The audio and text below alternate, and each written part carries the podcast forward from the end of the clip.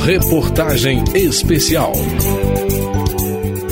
As doenças do coração mereceram atenção especial dos deputados nos últimos meses.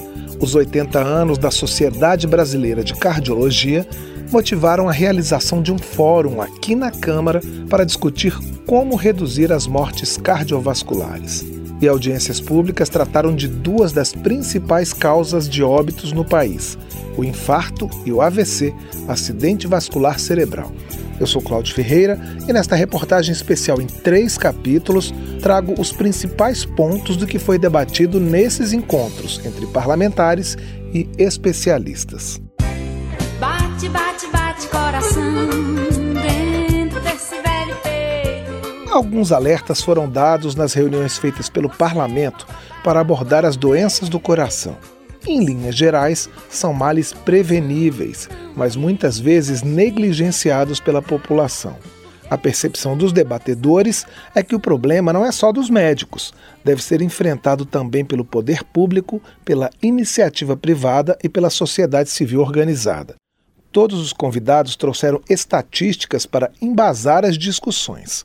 Andréa Brandão, da Sociedade Brasileira de Cardiologia, apresentou dados alarmantes. Estima-se hoje que no Brasil a gente tenha mais de 15 milhões de brasileiros com doença cardiovascular. É um número extremamente elevado que causa, nesse cenário, cerca de 400 mil mortes por ano por doença cardiovascular. Esse número é praticamente o que a Covid-19 matou anualmente né, no nosso país. E vejam, 400 mil mortes todo ano inclemente esse cenário e esse impacto. A boa notícia é que a taxa de mortalidade por 100 mil habitantes decresceu um pouco entre 2000 e 2019, resultado, segundo Andréa Barandão, da melhoria no cuidado cardiovascular, com novos tratamentos, transplantes e cirurgias mas ela alerta que para a elaboração de políticas públicas sobre o tema é preciso ter uma abordagem específica para as diversas regiões brasileiras. Quando a gente olha tanto para mulheres quanto para homens,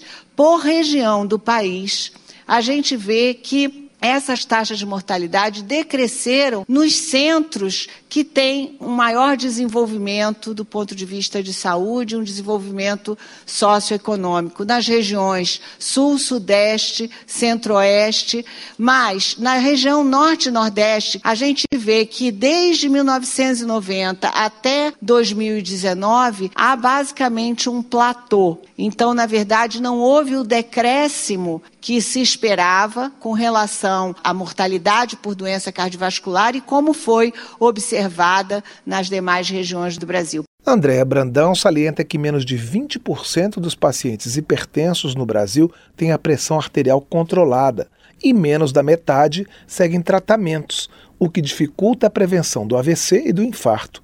Ela acrescenta que a situação pode piorar ao longo dos anos por conta do acelerado processo de envelhecimento da população. Coração, diz para mim. A sociedade civil também tem participado dos debates. O Instituto Lado a Lado pela Vida, por exemplo, atua principalmente na ampliação do acesso ao tratamento de câncer, doenças crônicas e doenças cardiovasculares a presidente da instituição, Marlene Oliveira, aponta uma dificuldade para iniciar o tratamento. Um dos maiores gargalos que eu vejo na cardiovascular é que o paciente ele não se reconhece como paciente. Ele não tem essa consciência. Porque hoje eu estou tomando a minha medicação, amanhã eu estou bem, o que, que eu faço? Eu não preciso tomar. Eu vou tomar o, o remédio do meu marido. Isso acontece demais e a gente percebe que isso é um fator que a gente tem que mudar isso. Em uma reunião da Comissão de Saúde da Câmara com as diversas frentes parlamentares mistas que tratam de problemas de saúde, o cardiologista Fábio Pita, do Hospital Israelita Albert Einstein, em São Paulo, lembrou os fatores de risco para os problemas do coração. O tabagismo é o fator de risco mais diretamente relacionado aos desfechos cardiovasculares. E é um fator de risco que nós podemos considerar 100% evitável. Ninguém nasce fumando. Em segundo lugar, tem um estilo de vida saudável, uma boa qualidade de sono, uma dieta adequada, uma dieta rica em vegetais, em proteínas, evitar gordura saturada, evitar carboidratos em excesso, evitar o álcool. Isso está totalmente ao nosso alcance. Em terceiro lugar, ter uma atividade física regular e isso não requer um esforço muito grande. Basta 30 minutos, 5 vezes por semana ou 50 minutos, 3 vezes por semana, ou seja, 150 minutos na semana. Dentre os fatores de risco, a obesidade foi salientada como preocupante pelo deputado Paulo Foleto, do PSB do Espírito Santo, que é médico principalmente por conta da precocidade com a qual ela aparece. O que eu tenho visto é, ultimamente, na, principalmente na, nas populações de menor renda, é um aumento incrível da obesidade desde a idade mais tenra. Eu vejo que as crianças das escolas públicas municipais, que pegam a primeira infância, já diminuiu muito a prática esportiva entre os, entre os meninos, porque depois do, do computador e do celular, eles preferem isso do que ficar lá jogando futebol, como, como era o que eu fazia no meu intervalo de, de colégio. E a gente tem observado uma obesidade, uma idade muito, muito pequena, 6, 7, 8 anos, e isso, sem dúvida nenhuma, vai se refletir no aumento das doenças cardiovasculares para a nutricionista Georgia Russo, gestora de projetos do Instituto Brasileiro de Defesa do Consumidor, o problema deve ser enfrentado a partir de mudanças no tipo de alimento que as escolas colocam à disposição dos alunos, já que elas são responsáveis pelas principais refeições dos estudantes. Uma escola que oferta um alimento ultraprocessado, que oferta um alimento prejudicial à saúde, ela está estimulando o consumo e o hábito daquele alimento. E o contrário também. A partir do momento que eu oferto fruta, legumes, alimentos in natura e minimamente processados dentro da escola, eu estou propiciando o consumo desses alimentos. Então, a influência desse ambiente é muito forte, principalmente na criança e no adolescente. Muitas vezes, só a mudança do ambiente, só o fato de eu tirar um alimento nocivo para a saúde e trazer um alimento saudável, eu já mudo o hábito.